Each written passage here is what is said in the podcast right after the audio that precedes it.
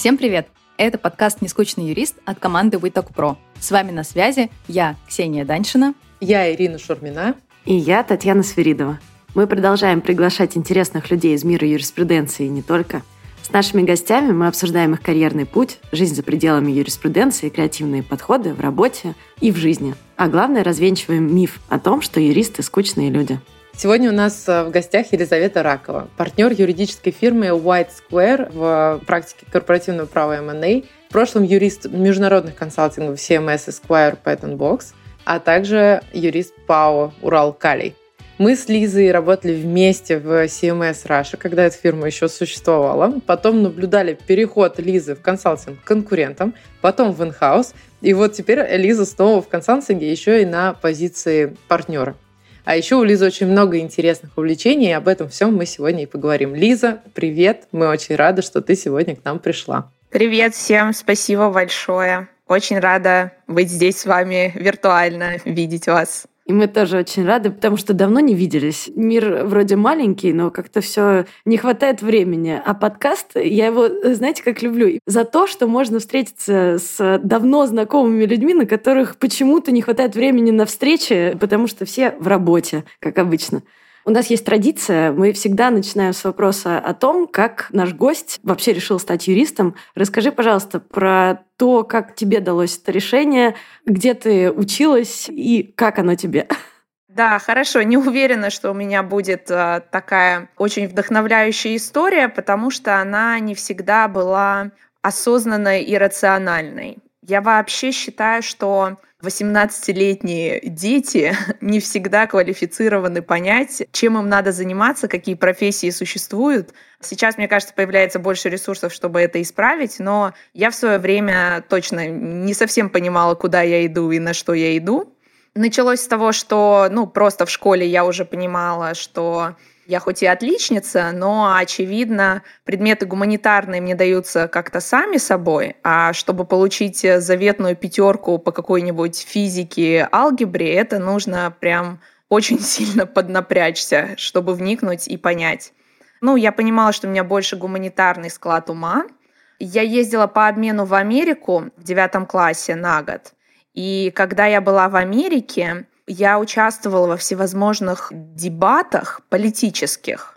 И тогда, на тот момент, я себе придумала, что, наверное, государственное управление — это вот тот факультет, где я классно как-то встроюсь потому что я амбициозная, я хорошо знаю общество знания и такие подобные вещи, я люблю поболтать, поговорить, у меня есть какая-то уверенность в себе. В общем, думала, что я буду политиканом. Приехала с Дальнего Востока в Москву после 10 класса и 11 класс училась на подготовительных курсах ФГУ МГУ. Это факультет государственного муниципального управления. Весь год я думала, что я буду поступать туда. Таков был план. Потом подошел к концу этот год на этих курсах, и, надеюсь, я никого не обижу, но я как-то разочаровалась немного в факультете государственного управления – у меня было ощущение какой-то потерянности, потому что мне казалось, что народ, который там учится, и преподаватели, они все как-то не представляют, кого они учат и на что, и сами студенты, у всех какое-то было свое видение, что они и зачем на этом факультете делают, поэтому было какое-то такое ощущение потерянности. Ну, я просто подавала везде, и международно-правовой в МГИМО — это был один из 15, грубо говоря, в общей сложности факультетов, куда я подала. Это причем был единственный юридический. Во всех других местах я подавала на менеджмент, глобальные процессы, еще какие-то такие вещи. То есть на момент вот этого лета перед первым курсом никакой мечты или идеи, что нужно быть юристом, не было. И в какой-то момент у меня все уехали из Москвы, я осталась одна, и мне по очереди звонили, так как я олимпиадница, я там везде, в принципе, поступала на бюджеты, мне по очереди звонили всевозможные факультеты, говорили, что я поступила. И в какой-то момент мне позвонил международно-правовой факультет МГИМО и говорят, вот мы вас там поздравляем, вы прошли, приносите оригинал документов. Я говорю, спасибо, я подумаю. Они мне говорят, Как вы думаете? Вы в себе вообще там, да? Тут конкурс такой, там 70 человек на место, а вы думаете? Да, примерно то же самое было вот с этим факультетом ФГУ МГУ, когда они мне позвонили и говорят, вы прошли, у вас там высокий балл по внутреннему экзамену. Потому что чем вот эти курсы хороши, это то, что к этому внутреннему экзамену они хорошо натаскивают. И я им тоже говорю, я подумаю. Они говорят, вы вообще в себе? И в день, когда мне позвонил Международно-правовой факультет э, ГИМО, мне позвонил отец и спросил, ну как там успехи, как прогресс с поступлениями. Я говорю, ну вот только что звонили с Международно-правового факультета, сказали, что я поступила. Он говорит, это что, юриспруденция? И тут тоже ты в себе? Или наоборот? Он обрадовался? Наоборот. А-а-а. У меня отец в свое время хотел быть юристом, мечтал. Нереализованный потенциал родителей. Так, так, так. И ему не хватило баллов, и его взяли только на исторический. Поэтому, когда он услышал, что я поступила на юридический, он сказал, так, берешь сейчас документы, идешь туда, вот одной, вот прямо сейчас. Ну, а для меня это было одно равноценно другому, по большому счету. То есть, ну, вот какое-то состояние потерянности было. И я такая, ну, ладно. И я поехала, в этот же день отвезла свой диплом в МГИМО, и, собственно, выбор моей профессии так вот он и произошел. Ну, как-то удачно, похоже, все-таки он произошел. Ну, не то, что ты там дальше потерялась в пучине возможностей или невозможностей. Ну да, мне кажется, что в целом а, мне этот путь э, подошел, у меня долгое время были, мне кажется, проблемы с присвоением себе, так скажем, сейчас такой модный термин, там, что нужно присвоить себе эти достижения. И у меня долгое время, вот чуть ли не до недавнего времени, было ощущение, что я вроде как самозванец, который попал в эту профессию случайно. То есть есть вот некие юристы, которые там с Всегда молодых хотели. ногтей, да, у них направленность юридическая, а я вроде как пошла на обум, и поэтому у меня нет такого же права считаться полноценным юристом, хотя это все, конечно, глупости. Забавно, что даже у тебя, ты в моем представлении всегда на тебя смотрел, думаю, вот этот человек как бы всегда знал, что он хочет, а вот это юрист прям вот она, и точно в корпоративном в МНД вот прям вот просто на месте абсолютно человек, вот здорово, когда есть. Со школы Такие- еще понимала, Да. куда хочет, что будет заниматься МНД. А тут, оказывается, очень интересно. Да, на самом деле было вообще не так. В институте тоже с направлением. Ну, в институте про МНА особо не рассказывают на бакалавриате. Хорошо, что у меня были друзья такие сведущие, которые знали уже, что такое ильфы, что такое рульфы, как происходят отборы, куда идти на стажировки. И я вот как-то тянулась за такими более прошаренными друзьями в этом плане. МНА выбирали вот просто по принципу какого-то тоже. Вот это классно, это гламурно, это много денег, это вот такая основная работа. Ну, то есть очень бессознательный на самом деле выбор. В итоге все хорошо складывается, но не могу сказать, что стоит делать так, как я. Ты на самом деле сказала очень такую хорошую мысль, с которой я согласна, что 18-летним детям очень сложно сделать осознанный выбор, чем они собираются заниматься всю жизнь.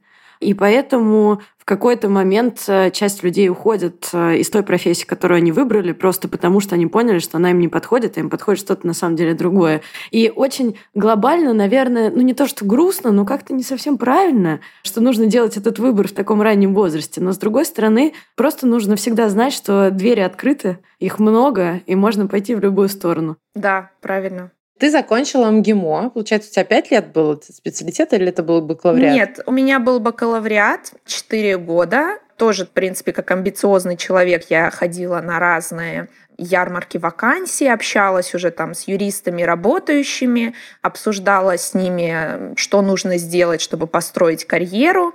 И от одного преподавателя и также практикующего юриста я услышала такую мысль, что не тратьте время на идеальные оценки и какие-то долгие магистратуры, начинайте быстрее работать, чтобы у вас был вот этот зазор, вот эта фора от тех, кто начнет работать позже.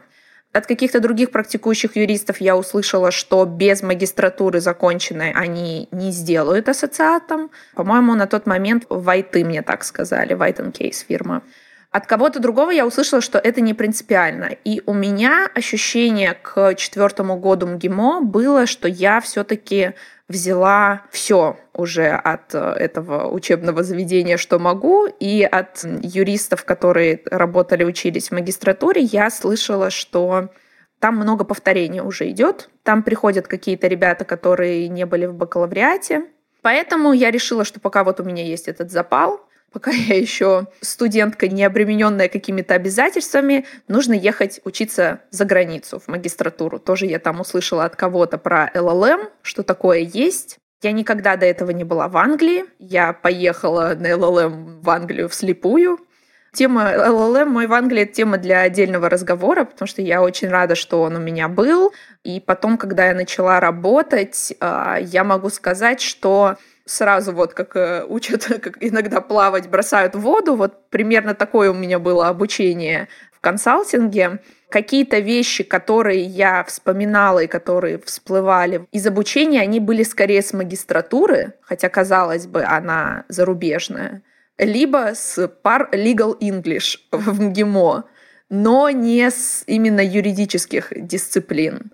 Поэтому вот даже в плане будущей работы какие-то вещи с магистратуры мне очень помогли, моей иностранной. А мы тебя как раз хотели про нее поподробнее пораспрашивать.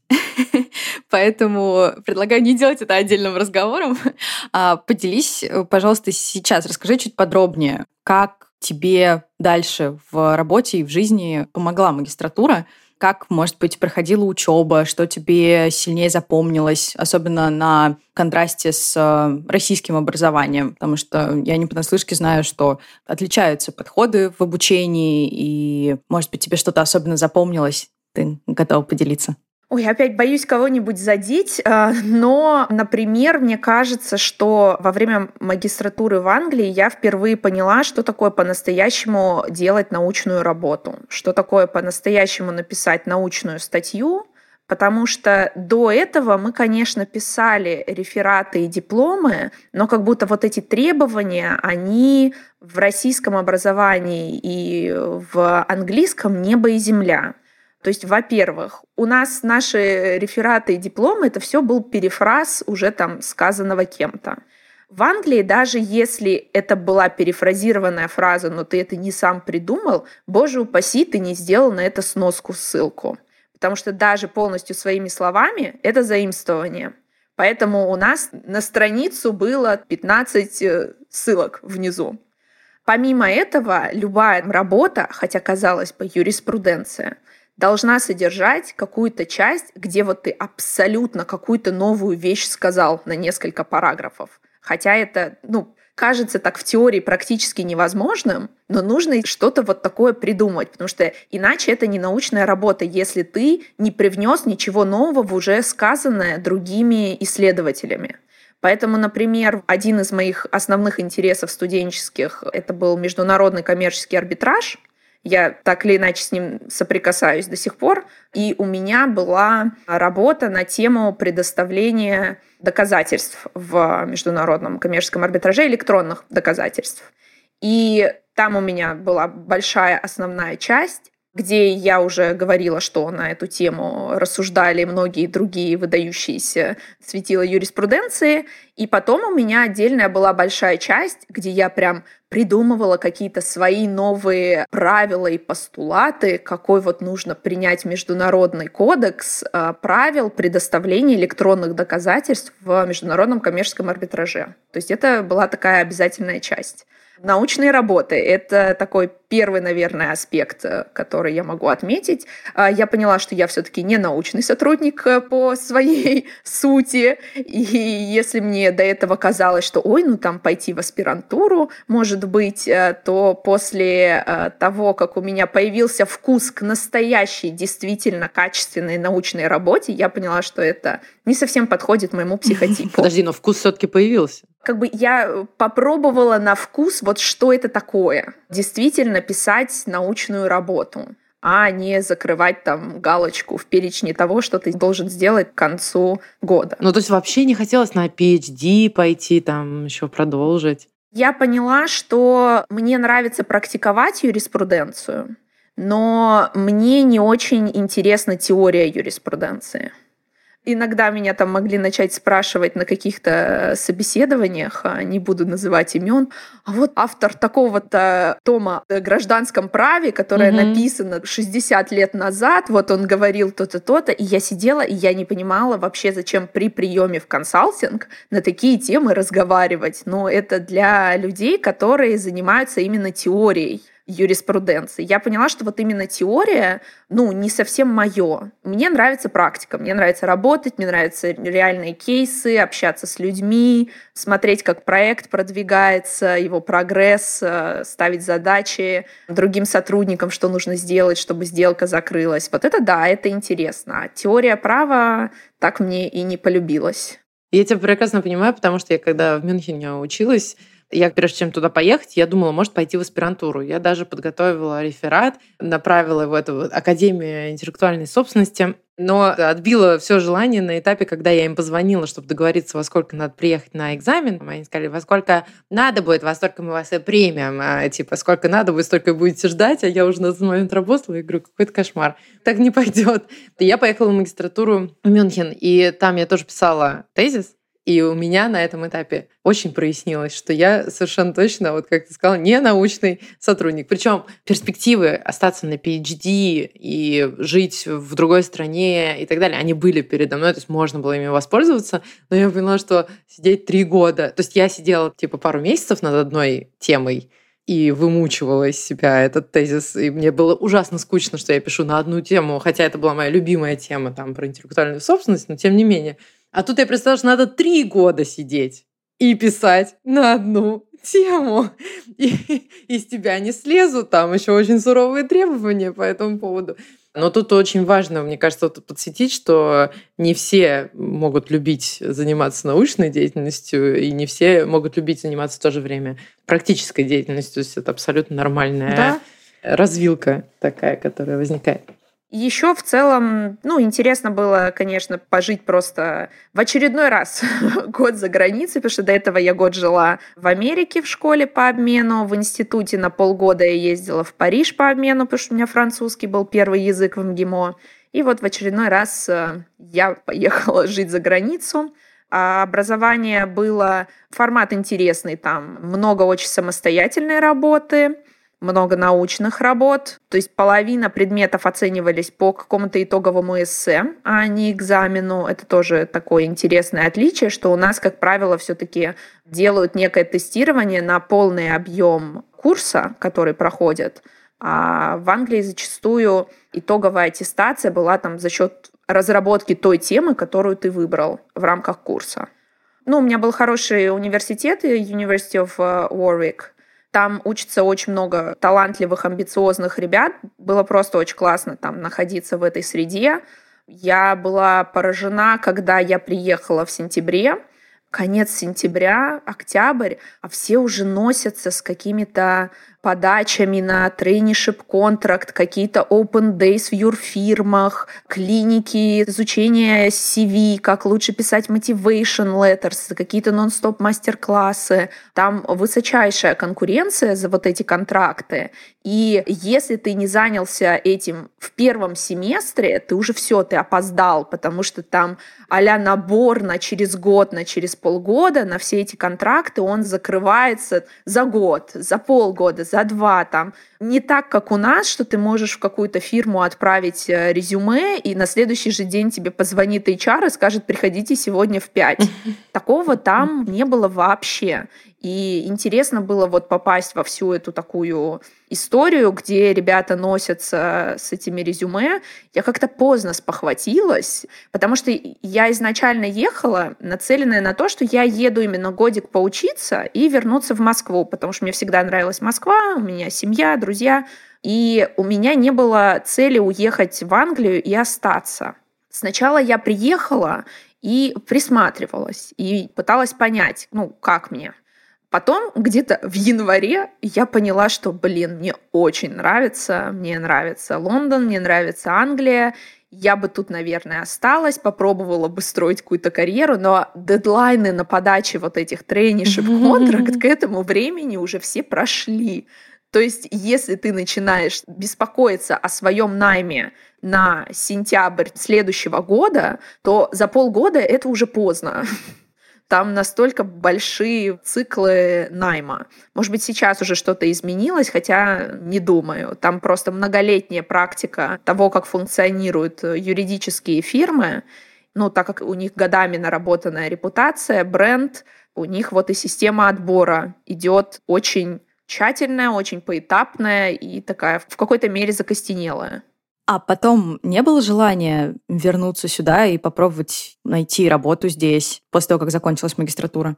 Ну вот здесь как-то не хватило у меня внутренней аргументации с самой собой. В одном месте, правда, не на юридическую специальность, а а тоже опять управленческий консалтинг, я дошла до финальной шестерки ребят, которых нанимали. Нас вот в финальной шестерке было трое иностранцев и трое британцев. И в итоге взяли троих британцев. я помню, так расстроилась из-за конкретно вот этой стажировки и подумала, что как-то тут тяжело. И, в общем, мне, с одной стороны, нравилось, но сложности, которые там а, возникали с поиском жилья, с поиском работы, с документами, с этими собеседованиями, с тем, что тебя берут на временный контракт, Плюс меня родители очень просили, говорили, ну, может, ты вернешься? И как-то все вместе не перевесило мое желание жить в Англии, попыток остаться. Если бы мне дали какой-то офер, э, который не нужно было бы выгрызать зубами, я бы, наверное, осталась но я пролетела а с этой основной волной. У меня была мысль, что я вернусь и буду продолжать подаваться как-то дистанционно из Москвы, потому что там уже и виза заканчивалась там на какие-то контракты а 2016 года, 2017 года, но в Москву, когда я приехала, так все быстро завертелось и закрутилось, э, что уже какой-то мысли бросать вот эту московскую карьеру у меня не возникало. Расскажи, что завертелось. Получается, я вернулась, дописала свое финальное эссе, свой тезис, отправила его в сентябре и начала рассылать во все юрфирмы подряд свои э, резюме. Я вот как раз хотела спросить, ну прям подряд? Прям подряд. Ну, начиная с первого места, Начинаешь с тир one? Да.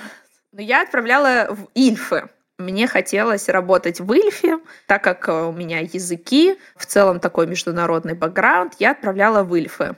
И в каких-то Ильфах я походила на собеседование, и в начале декабря мне сделал офер, э, вот на тот момент он был советником, э, Владимир Зенин, с которым мы после этого проработали долгие года вместе. Только недавно наши дороги разошлись, как-то уже более или менее окончательно, хотя кто знает.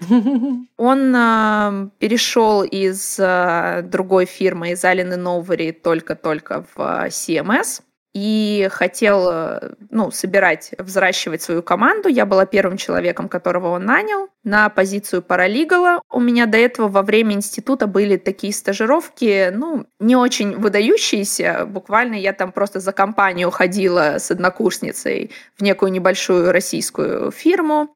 То есть я была почти в плане опыта нулевая, когда я начала работать в CMS.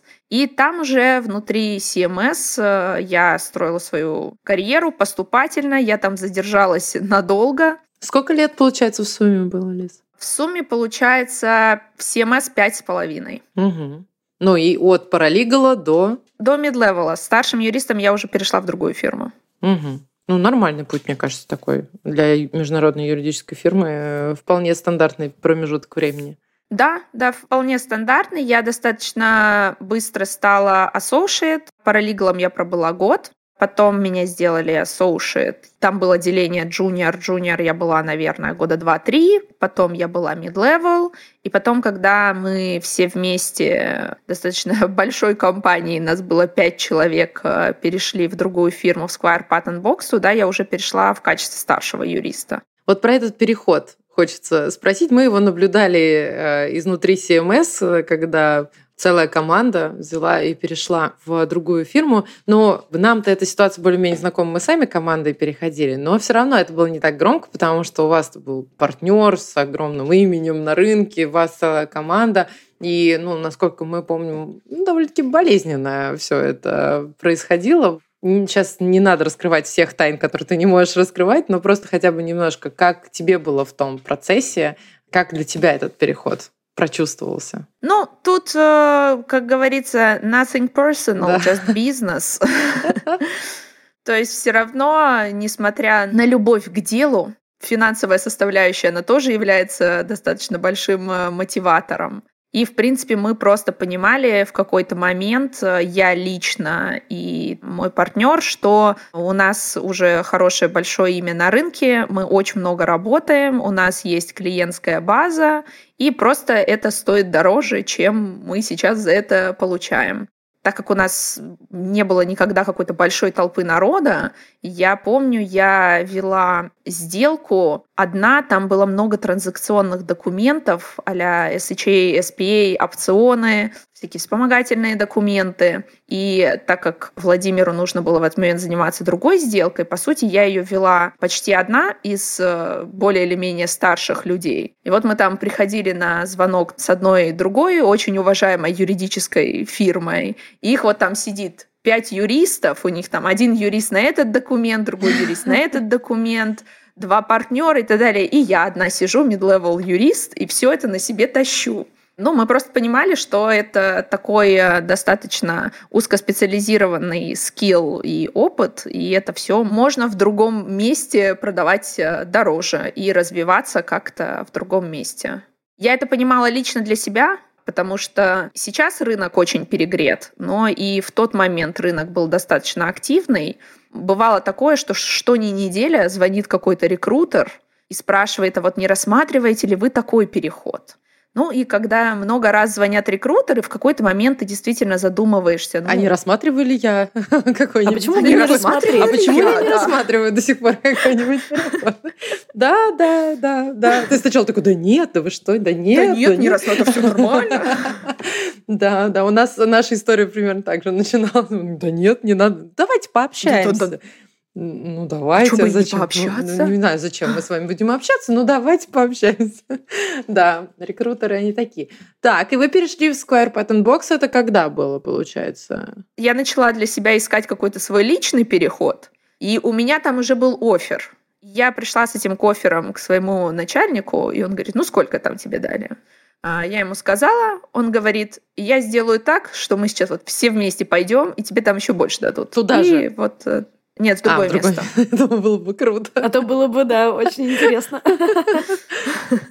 Да, и мы туда перешли, мы там засели, командой пять человек нас перешло, начали работать. Конец 21 года был или когда? Это было лето 21 Лето 21 угу. Ничто не предвещало, так. Да, но, как мы все знаем, мне удалось там проработать буквально 10 месяцев. Потом случился перерыв, потому что ну, все консалтинги либо закрывались, наш закрылся очень быстро. Нам буквально через две недели позвонили, сказали, все, мы точно будем закрываться, и уже в середине, в конце марта мы уже все подписали соглашение. Mm, это вы одни из первых были. Да. Mm. Да, это был один из самых стремительных э, выходов с российского рынка. 25 марта я уже там с мониторами, ноутбуками, пачками бумаги, с подмышкой выходила из офиса. То есть офис вообще закрыли, команду все да. распустили? То есть никакого продолжения, вот типа Seamless, э, CMS, ничего такого не было? Нет, в отношении Square Pattern Box никакой фирмы не возникло. И вот, кстати, мне было все это время интересно, и что вы делали-то? начались все пертурбации, все начали пересобираться в какие-то новые фирмы. Просто Square Pattern Box была всегда не очень большая фирма, ну и плюс мы туда пришли буквально 10 месяцев назад, это еще время, когда мы там видимся один раз в неделю в офисе, остальное время дистанционка, все mm-hmm. еще итог э, ковидных лет.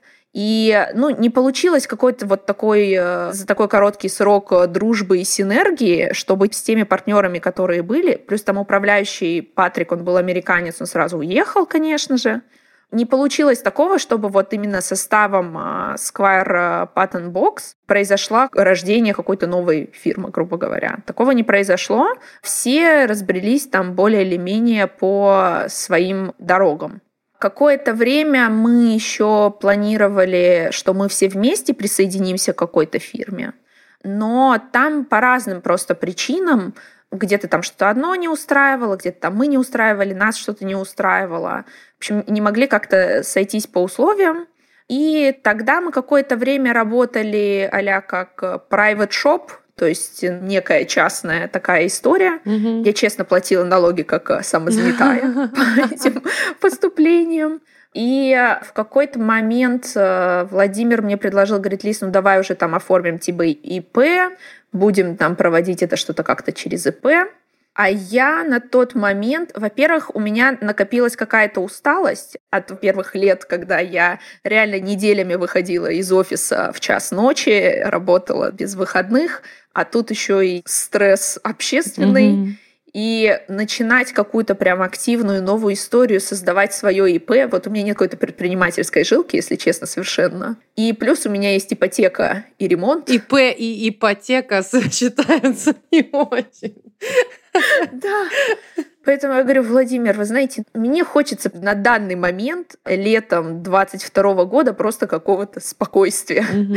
Мне хочется, чтобы мне два раза в месяц капала зарплата на карточку, я закрывала свои обязательные платежи. Какой-то амбиции на тот момент э, делать какое-то свое дело у меня не было. Не было на это ресурса, как сейчас говорят. Поэтому я посмотрела на оферы, которые я получила на тот момент. У меня были оферы а из Рульфов хороших и один офер из инхауса из Уралкали, куда, опять-таки, Владимир меня порекомендовал, потому что мы с ним там в замечательных отношениях, и несмотря на то, что я там говорю, что я с вами сейчас работать не готова, он все равно мне помогает устроиться куда-то тогда в другое место. Ну, я для себя, если честно, это воспринимала немножко как то ли передышка, то ли уже пенсия, то ли...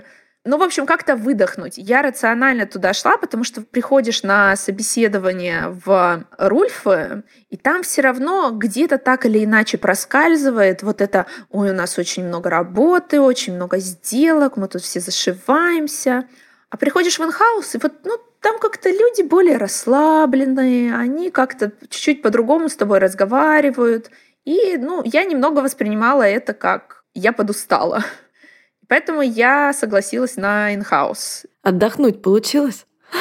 Да, я, Прекрасно. никого не обижу, но по сравнению с M&A в консалтинге, in-house, понятно, что in-house in-house рознь. Бывают супер занятые in-house, такие, что там многим консалтерам не снилось. Но конкретно тут у меня был там замечательный начальник, хорошо отлаженные внутренние корпоративные процессы, ну, действительно, я могу сказать, что, ну, это, наверное, вот в каком-то там количественном выражении, там, ну, раза в два, в три меньше работы, там, часов в день. И мне еще там регулярно говорили, ой, Лиз, ну спасибо большое, что ты так много всего делаешь, там, извини, что сейчас у нас такой загруженный период. я просто так, ну это, сейчас смотрю, и это загруженный? Мне казалось, что я вообще тут просто сижу, там, бамбук покуриваю. То есть вообще расслабленно себя прекрасно чувствую.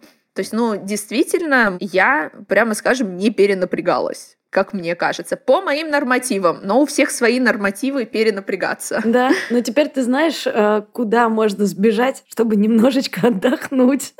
Да, да, я действительно немного воспринимаю этот как год э, такой в санатории, хотя было много, конечно, и каких-то задач срочных, и креативных, и сложных, над которыми там приходилось подумать, иногда приходилось созвониться а вечерком, что-то там могли и дернуть в выходные, но это вот настолько иногда по сравнению с тем, что происходит в консалтинге, где это просто считается за норму, что это все равно воспринималось, да, немного как санаторий. То есть я рационально туда шла как за более расслабленным work-life balance. Захотелось мне вот на 30-м году жизни work-life balance. И там была история с тем, что я хожу в офис два раза в неделю, а потом в какой-то момент ввели обязательное хождение в офис пять дней в неделю. И в этом моменте я напряглась, а как же мой work-life balance, да, это что Но, это извините, делаете? санаторий Такое? подразумевает, что ты приходишь на процедуры в столовую вместе, в конце концов, надо сходить. Да, и как-то вот это вот мне не понравилось. И тут в очередной раз активизировались бывшие коллеги и знакомые, которые меня год просили прийти в White Square.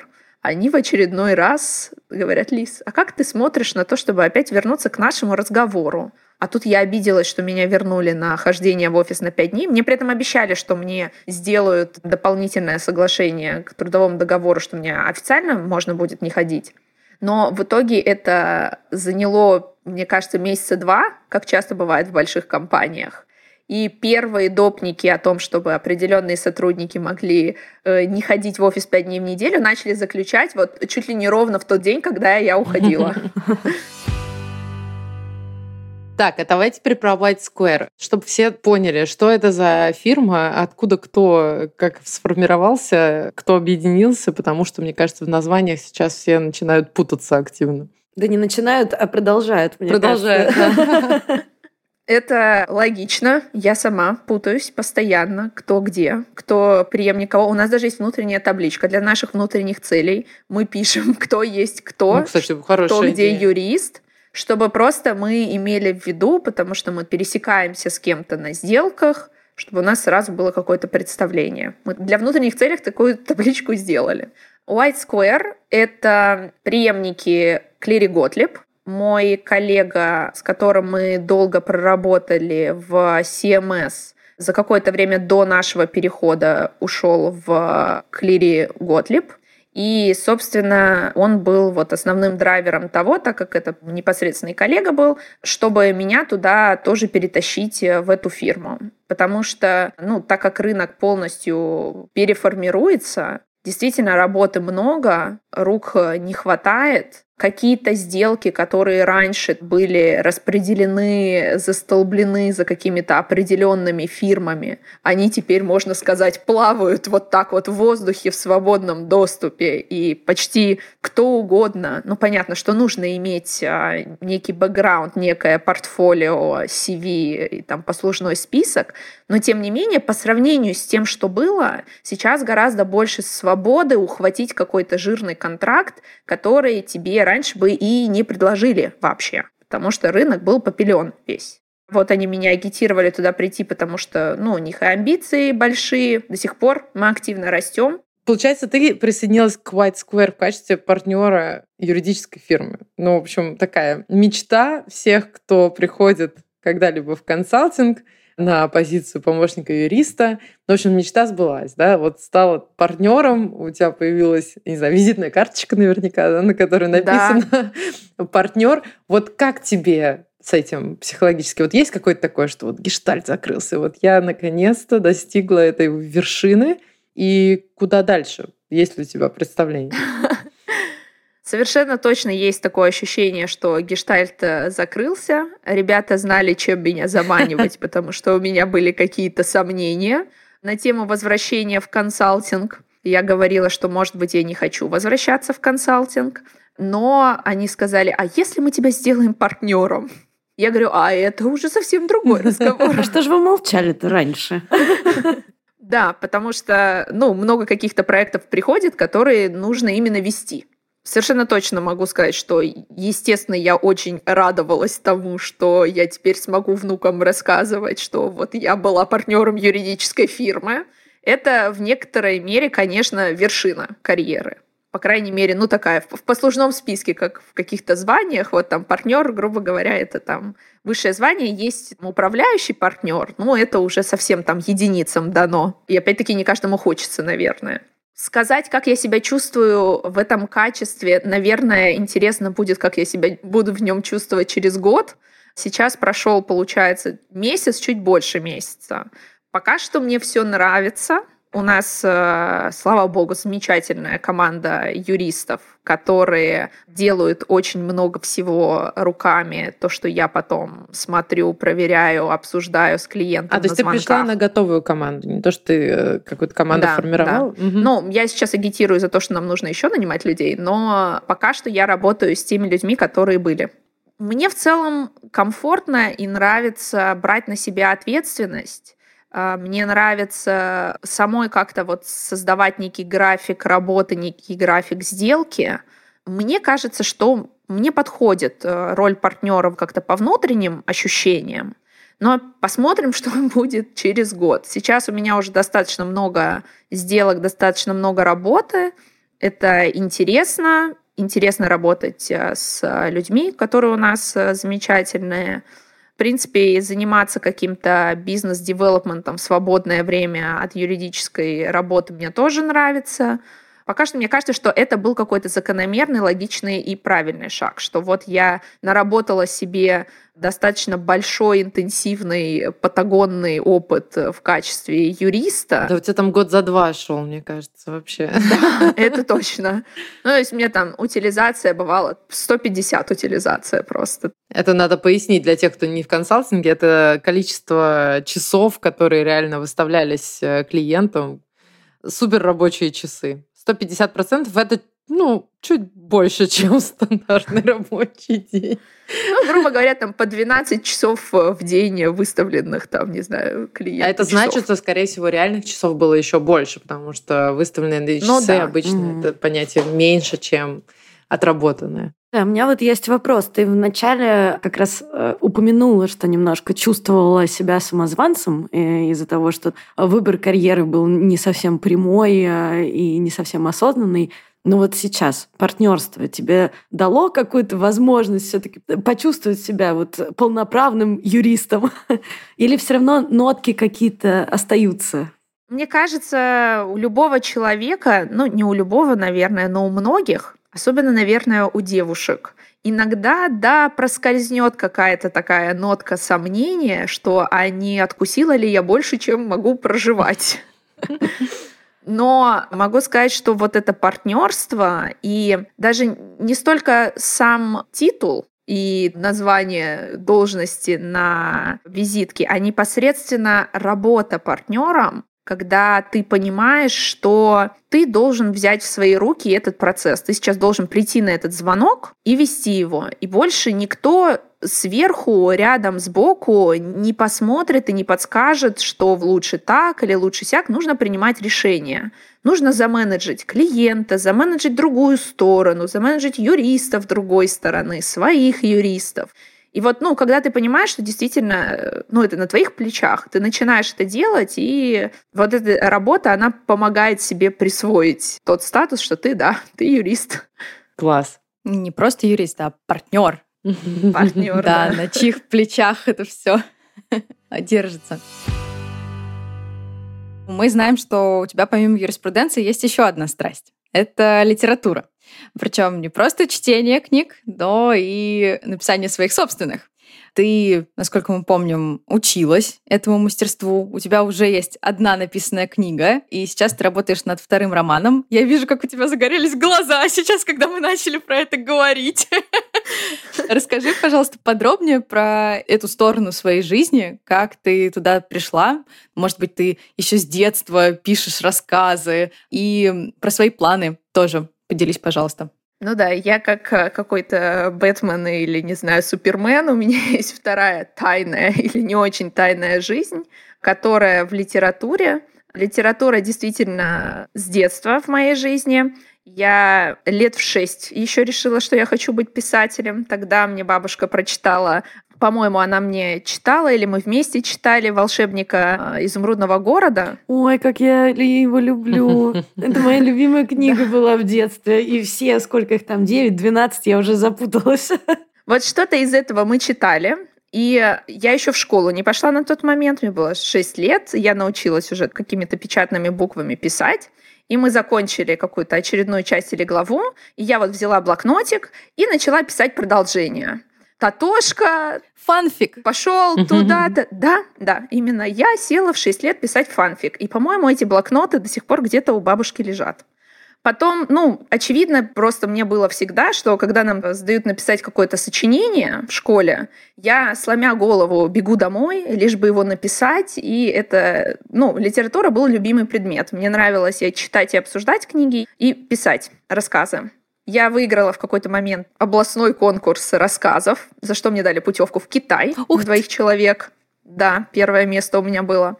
И по итогам а, я не знала, что бывают какие-то писательские курсы, писательское образование. Я решила, что, ну, наверное, писатели идут на журналистику. Я заикнулась родителям, наверное, отцу прежде всего, что я хочу пойти на журналистику, но что мне было сказано, что эта профессия несерьезная, и мне нужно серьезное образование. Я как девочка послушная и отличница сказала, ну ладно, значит, я буду придумывать себе другую профессию.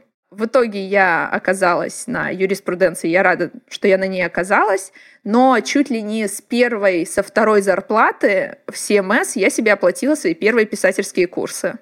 Поехали на интенсив, я помню, на неделю с Creative Writing School. В Грузию там мы, ну, неделю вот только писали. Это был такой мой отпуск. То есть отпуск я писала. Я прошла вот к нынешнему моменту уже, мне кажется, просто триллион каких-то писательских курсов. В какой-то момент, когда был ковид и все сидели дома, я поступила на вечернее отделение в литературный институт имени Горького а, на писательское мастерство. Это профпереподготовка называется, два года. И я пыталась это как-то совмещать с конфколами, которые, бывает, назначают на 7 вечера или на 8 вечера. И ты там с конфкола прыгаешь обратно на лекцию о древнерусской литературе, потом обратно на конфкол и туда-сюда скачешь. Но в какой-то момент стало тяжело совмещать. Я поняла, что у меня уже там какие-то адские хвосты по каким-то э, древнегреческим мифам, э, по теории литературы. Это такое классическое, очень традиционное образование. И я решила, что, ну, к сожалению, времени на это нет. Я не закончила тогда вот эти высшие литературные курсы. И в очередной момент в 20, наверное, каком? 21, наверное, году я просто поняла, что уже хватит, наверное, ходить писательским курсам, потому что ну, у меня были опубликованные рассказы, но для того, чтобы заявить о себе как о писателе, нужна длинная форма. И в 2021 году я решила, что, наверное, все эти курсы это уже какая-то извращенная форма прокрастинации. Нужно садиться и писать. Я обращалась за помощью к редактору. Полтора года где-то я писала первый черновик, полгода мы его редактировали. Сейчас э, получается этап, когда мы пытаемся пристроить первый мой роман в издательство, и я приступила ко второму. Ты так описала фактически. А поделись, э, где среди всего твоего рабочего вот этого потока ты находишь вдохновение и время на то, чтобы писать? У меня есть график, который я себе составляю, сколько мне нужно страниц написать. Когда я работала в Уралкале, у меня была норма, по-моему, 7 страниц в неделю. Я работала весь день, получается, приходила и, ну, писала, допустим, по 2-3 часа вечером. В выходные я писала, и, ну, наверное, там пару дней у меня были отдых, когда я не садилась за свой писательский файл. Получается, где-то пять дней в неделю я находила себе по 2-3 часа как минимум, чтобы сесть за этот файл. Сейчас э, из-за того, что я вернулась в консалтинг, э, мне пришлось примерно в два раза упростить себе задачу Сейчас скорее у меня норма 7 страниц на 2 недели, потому что сейчас э, время найти свободное для этого трудно. А, ну а вдохновение — это просто, как мне кажется, ну, я ничего из себя не выдавливаю. Просто если я не слишком на стрессе не слишком на бизи, какие-то сюжеты и какие-то истории, они начинают складываться в голове сами собой. То есть вот я там, например, если в отпуске, я прихожу на пляж, лежу на шезлонге, рядом какая-то семья. Вот я там слышу какие-то обрывки их разговоров, они о чем-то общаются, и мне сразу начинает в голове какая-то там детективная история разворачиваться, что вот они сюда приехали, а на самом деле это вообще не его жена там. фантазия сразу начинает. Да, просто так работает мозг, что он начинает э, придумывать сюжеты. И, э, ну, да, я не люблю называть это своим хобби, потому что как будто бы в термине хобби есть что-то немножко такое, не то что уничижительное, ну, как, как будто бы вот снисходительное, что ты себе делаешь это просто в удовольствие, просто чтобы отвлечься, расслабиться. Несмотря на то, что в соотношении часовом несоразмеримо, сколько я трачу времени на консалтинг и на книгу, все-таки это просто, ну, вот какое-то другое параллельное направление моего развития, потому что я постоянно пытаюсь в нем совершенствоваться, я к себе предъявляю достаточно высокие стандарты. Иногда это бывает сложно, потому что я там собой недовольна, там качеством недовольна, или когда где-то получаешь какой-то отказ, потому что у меня уже был отказ от издательства, очень воспринимаешь это близко к сердцу. Ну да, это как такое дополнительное направление. Некий сайт-проект да. полноценный, как полноценная такая вторая деятельность. Ну да, да, как вот бывает у кого-то какой-то там сайт-бизнес небольшой, например, маленький. Так вот э, и у меня, наверное, это. При желании время можно найти на все, то есть это вопрос э, приоритетов. Бывало, что чем-то приходилось жертвовать. То есть я понимаю, что сегодня вечер я в целом, как другой вариант отвлечения, переключения от работы, я люблю давать там телу какую-то физическую нагрузку. По настроению сходить на какой-нибудь там пилатес, йогу, в зал, еще куда-то. И вот в какой-то вечер ты понимаешь, что ты уже неделю не был, никакой физической активности в твоей жизни не было, только ноутбук, стол и стул. И вот классно было бы сейчас, например, сходить в зал, но так как э, в твоей системе ценностей и координат более ценна книга, ты отказываешь себе в удовольствии того, чтобы сходить, там, заняться каким-то, например, спортом или с какими-то друзьями увидеться, сидишь и пишешь. А в каком жанре ты пишешь? Психологическая проза. Я пишу в жанре реализма. У меня бывает, э, во втором романе, наверное, это будет больше, чем в первом, некий мистический элемент, но это как такая немного приправа мистическая, чем э, какой-то именно жанр. Пока теперь все ждут книгу, небольшой тизер. Я надеюсь, она выйдет, я не обещаю. Мы тоже очень надеемся. Здесь, знаешь, у меня два вопроса. Первый, это будет под псевдонимом, или мы узнаем, что Елизавета написала вот эту самую книгу, и мы можем ее купить. И второй вопрос, такой маленький тизер, о чем книга? Такой сюжетик. Я думаю, что я все-таки буду под своим именем выпускать, только если не будет у издательства какого-то strong opinion на эту тему потому что, ну, чтобы как-то ее продавать через свой, так скажем, личный бренд, не то чтобы у меня какой-то большой following где-то есть, но, по крайней мере, мои друзья купят, скажем. Я всем сообщу, напишу и объявлю. Тайны из этого делать не буду. Прекрасно. Не, не, не стыжусь этого факта. В книге место действия происходит, э, наверное, можно сказать, в трех основных точках или даже в четырех. Это Благовещенск, город, откуда я родом, а, на границе с Китаем. Там будет один персонаж, который из города Хэйхэ, это приграничный город из моего родного города. Потом э, персонажи переезжают в Москву, и еще в какой-то момент они все встречаются в Париже.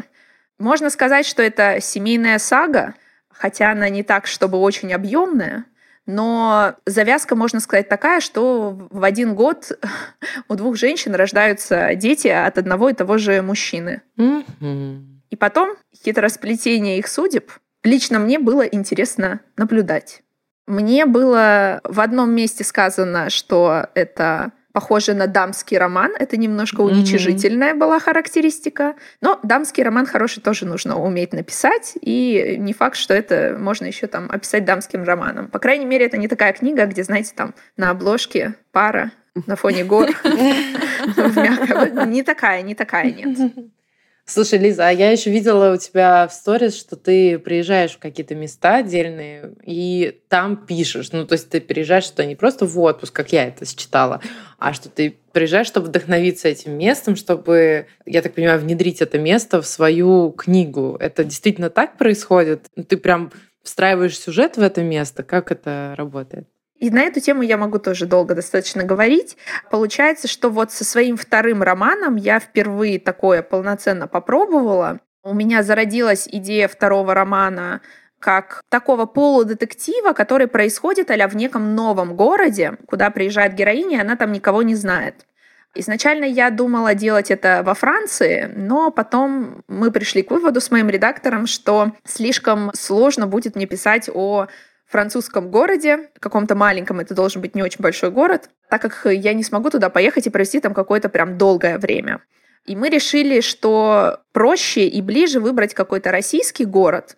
И заодно психологию российских людей я лучше понимаю, чем психологию французов. Что я пишу все-таки такие психологические вещи. И было принято решение, что место действия моего второго романа это главным образом Калининград, Я в нем уже была неоднократно. Но тут, перед тем, как начать его писать, так как это был еще мой перерыв между работами, я взяла месяц перед тем, как выходить mm-hmm. в White Square. На часть этого своего перерыва я поехала в Калининград, чтобы проехаться по тем местам, которые мне по сюжету нужны, чтобы их э, ну, как-то отфиксировать, э, нафотографировать, чтобы к этому обращаться. Это было очень интересно, но сложнее, чем я думала, потому что я с утра до ночи носилась по городу в поисках того идеального заброшенного кладбища. Я посмотрела очень много кладбищ и приходила просто выжатая, как лимон. Ничего себе. Ну, классно, классно. Мне кажется, это так прям потом реалистично получается в книге, да. когда ты можешь действительно сопоставить, а потом что-нибудь поменяется в этом городе. А, твои а, последователи и те, кто будет изучать твое творчество, будут говорить, а вот в романе Елизаветы Раковой прослеживается та самая уникальная особенность Калининграда в 2023 году. Главное, чтобы не было потом, знаете, а почему там синие занавески? Что этим хотел сказать автор? Лиза. Почему синие занавески? Мы надеемся, что твое творчество получит популярность очень быстро, и что все вопросы можно будет тебе лично задавать и точно знать, что именно хотел сказать автор, и что признание будет своевременным, а не когда-то там через сто лет, когда сложно будет выяснять. Ну, здорово, Лиз. Это очень не, необычное, мне кажется, увлечение для юриста. Ну, как мне кажется, я не встречала пока. Ну, то есть есть люди, которые пишут монографии, но юридически. Но чтобы романы, это прям очень здорово. И действительно, как Ксюша сказала, у тебя глаз загорелся. Э, это много говорит, конечно. Здорово. У нас есть традиция, Лиз. Мы с каждым нашим гостем делаем небольшую вставочку, называемую «Блиц». Мы задаем короткие вопросы, ну и ожидаем короткие ответы, но если вдруг нас понесет куда-то наша дискуссия, ну, кто мы такие, чтобы ее останавливать. А ты, соответственно, да, вопросы эти заранее не видела, это сюрприз, но если ты готова, мы начнем. Конечно, давайте. И первый вопрос, он прям такой, знаешь, в фильме «О чем говорят мужчины», вот они там рассуждали, а если, значит, придут, поставят вот так вот э, автомат перед тобой и скажут «выбирай», а за неправду расстреливаем. А вот вопрос, мне кажется, немножко оттуда. Вот если бы тебя заставили они с автоматами, или просто жизнь, или ты сама выбрать юриспруденция или писательство, что бы ты выбрала? Вы меня ставите в неловкое положение. Однозначно. Но там, конечно, есть переменные. А давай вот прям сегодня, вот если это сегодня. Ну, прям сегодня, да, писательство, наверное. Надо же, как не, неожиданный, неожиданный ответ. Ты, ты еще так сказала, немного смутившись, но мне кажется, все правильно я говоришь. Бы, все, все, все. да, да, да.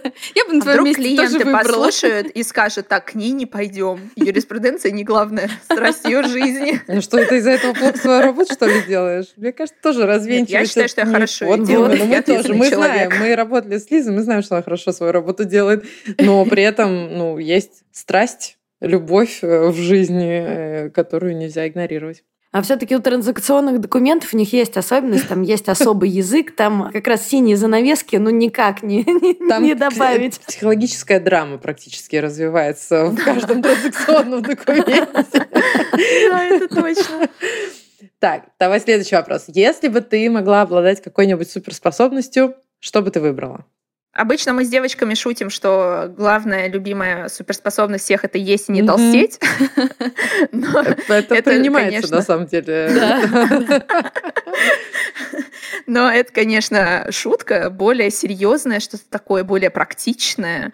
Ну, сейчас очень сложно путешествовать, а я люблю очень путешествовать. Поэтому Прикольно было бы даже не телепортироваться, а вот как-то летать не напряжно. Вот чтобы я так вот могла сама взять и полететь вот руками вместо самолета.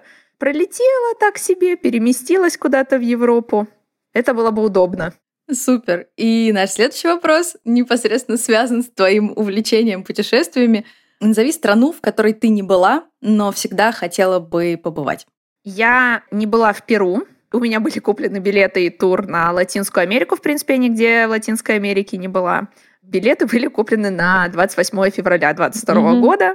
А, никуда я не полетела. Как-то немножко даже обиделась на судьбу, потому что я очень долго готовилась к этой поездке. И как будто бы даже перегорела немножко Перу. Но, наверное, когда-то в жизни в нужный момент Перу еще вернется, и я туда еще доеду. Супер. Очень желаю тебе этого. Пускай обязательно получится. Следующий вопрос. У всех, мне кажется, есть а, guilty pleasure. Это какие-нибудь, я не знаю, турецкие или бразильские сериалы, бургеры по ночам, а, все что угодно, а, но в которых бывает иногда ну, чуть-чуть стыдно признаться. Поделись, пожалуйста, с нами. Какой твой guilty pleasure? Ой, даже не знаю. Ну, они как-то меняются от настроения, но забавно, что ты сказала про турецкие сериалы. Я просто тут недавно болела, и всю свою болезнь я провела за турецким сериалом. Да ладно? Да. А какой, если не секрет? «Постучись в мою дверь». Это то, что мне рекомендовал э, онлайн-кинотеатр. «Постучись в мою дверь» я выдержала, по-моему, шесть эпизодов. Дальше уже все я не смогла. Мы еще с подругой собираемся, мы решили, что у нас будет такая традиция. Другой сейчас есть сериал, называется «Зимородок». Угу. Мы собираемся по воскресеньям, выходит новая серия, но там дело в том, что одна какая-то сцена, она может идти вот минут 15. То есть они стоят, персонажи, смотрят друг на друга. Поэтому мы так проматываем, потом ничего не поменялось, мы слушаем, что они опять сказали, еще чуть-чуть проматываем, то есть чуть-чуть э, ускоряем. Но э, в этом что-то есть. Мне кажется, это что-то сродни медитации. То есть иногда сложно вот войти просто в какое-то медитативное состояние, взять там, не знаю, какое-нибудь приложение, не думать ни о чем и слушать музычку. Когда ты смотришь какую-то откровеннейшую глупость, то твой мозг твой мозг, он как-то сам по себе э, расслабляется, превращается в супчик. Желе. И, да, и в этом есть что-то такое полезное, мне кажется, и лечебное. Потому что когда ты отключился, мозг превратился в желешку, это значит, что в понедельник ты придешь, и он сможет переключиться обратно на какой-то там рабочий режим, а если он все время в режиме стресса и гонки, то он долго не протянет в таком режиме. Поэтому да, турецкие сериалы. Я тебя прекрасно понимаю. Добавлю, здесь, наверное, главное не сильно увлекаться этим процессом. Нет, нет, но... А это кстати, не получится, понимаешь? Ты не сможешь, это сложно. Да, да, в какой-то момент начинает немножечко подташнивать. Э, надолго прям меня не хватает. И последний вопрос, который мы не могли не задать тебе, как человеку, который пишет. Какую книгу ты порекомендуешь прочитать каждому? Ой, это сложный вопрос. Елизавета а... Ракова. Это сложный вопрос. Я постараюсь, наверное, схалтурить и дать какой-то такой более абстрактный ответ. Во-первых, есть статистика, сколько читают россияне и каких книг они читают. Какое-то время назад мы очень гордились, что мы очень читающая нация, но по статистике среднестатистический американец, там, среднестатистический турок читает больше книг в год, чем россиянин. Есть официальная статистика на эту тему. Помимо этого, среднестатистический россиянин, насколько я помню по статистике, за год не прочтет ни одной книги от начала до конца. Потом какой-то еще достаточно большой процент прочтет одну-две книги, и эти книги будут нон-фикшн. То есть это будут либо какие-то профессиональные книги по специальности человека, либо науч-поп, например, там какой-нибудь «Сапиенс» про то, как человеческий род развивался.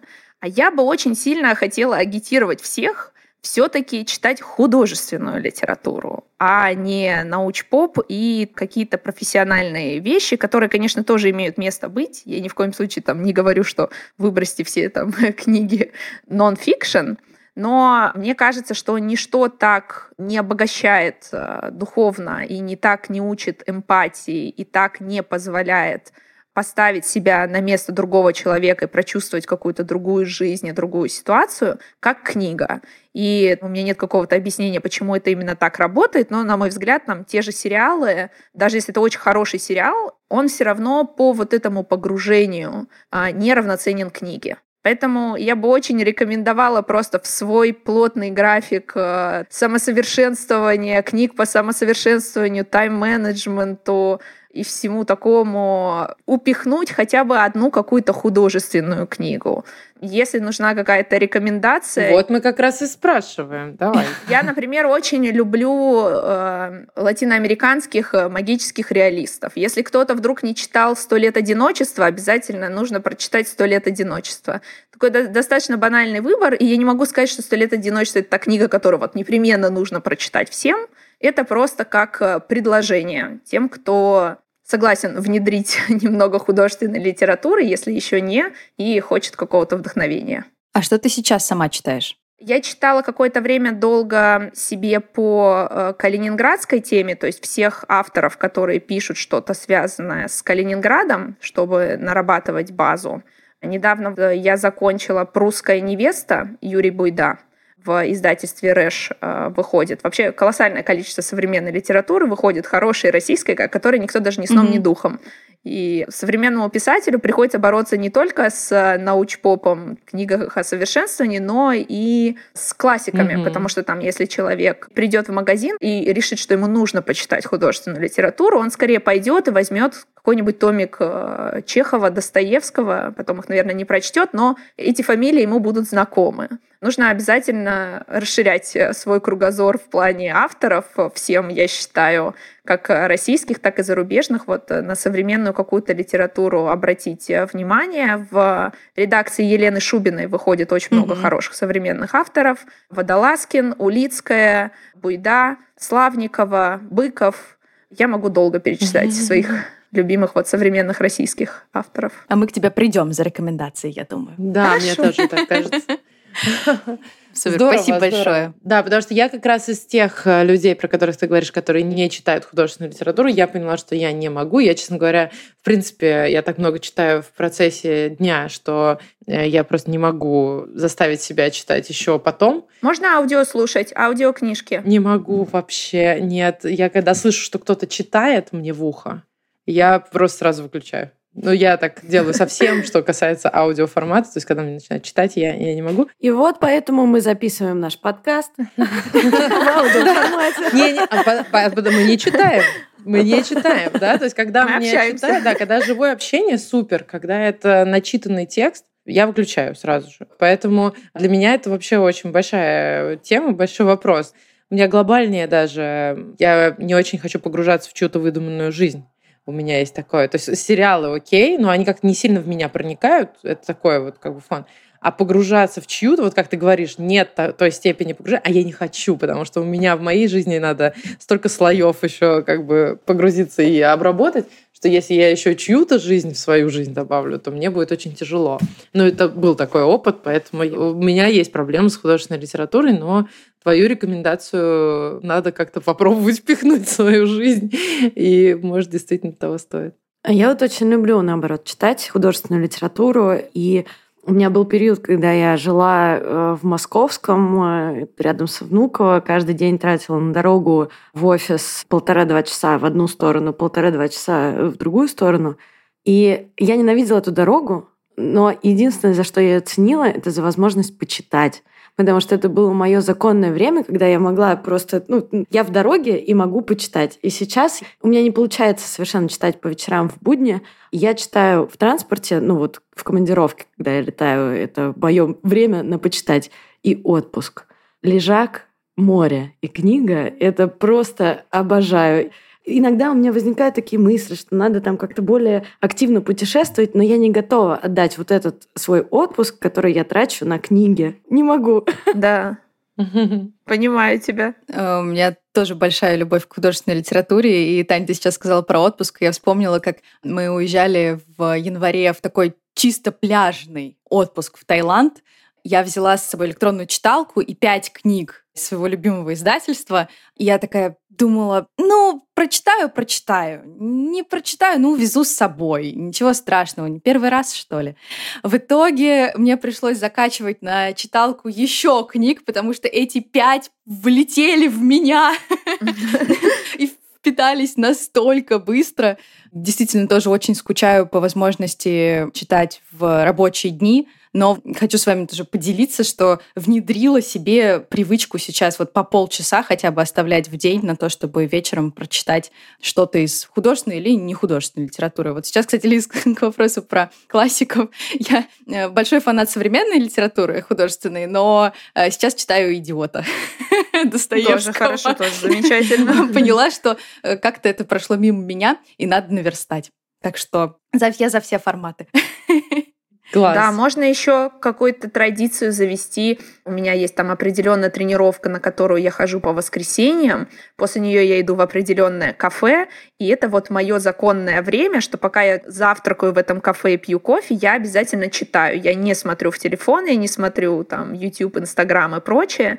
Это именно вот традиционное время для чтения. Можно по-разному, да, инкорпорировать какие-то а потом идет с смотреть э, турецкий сериал.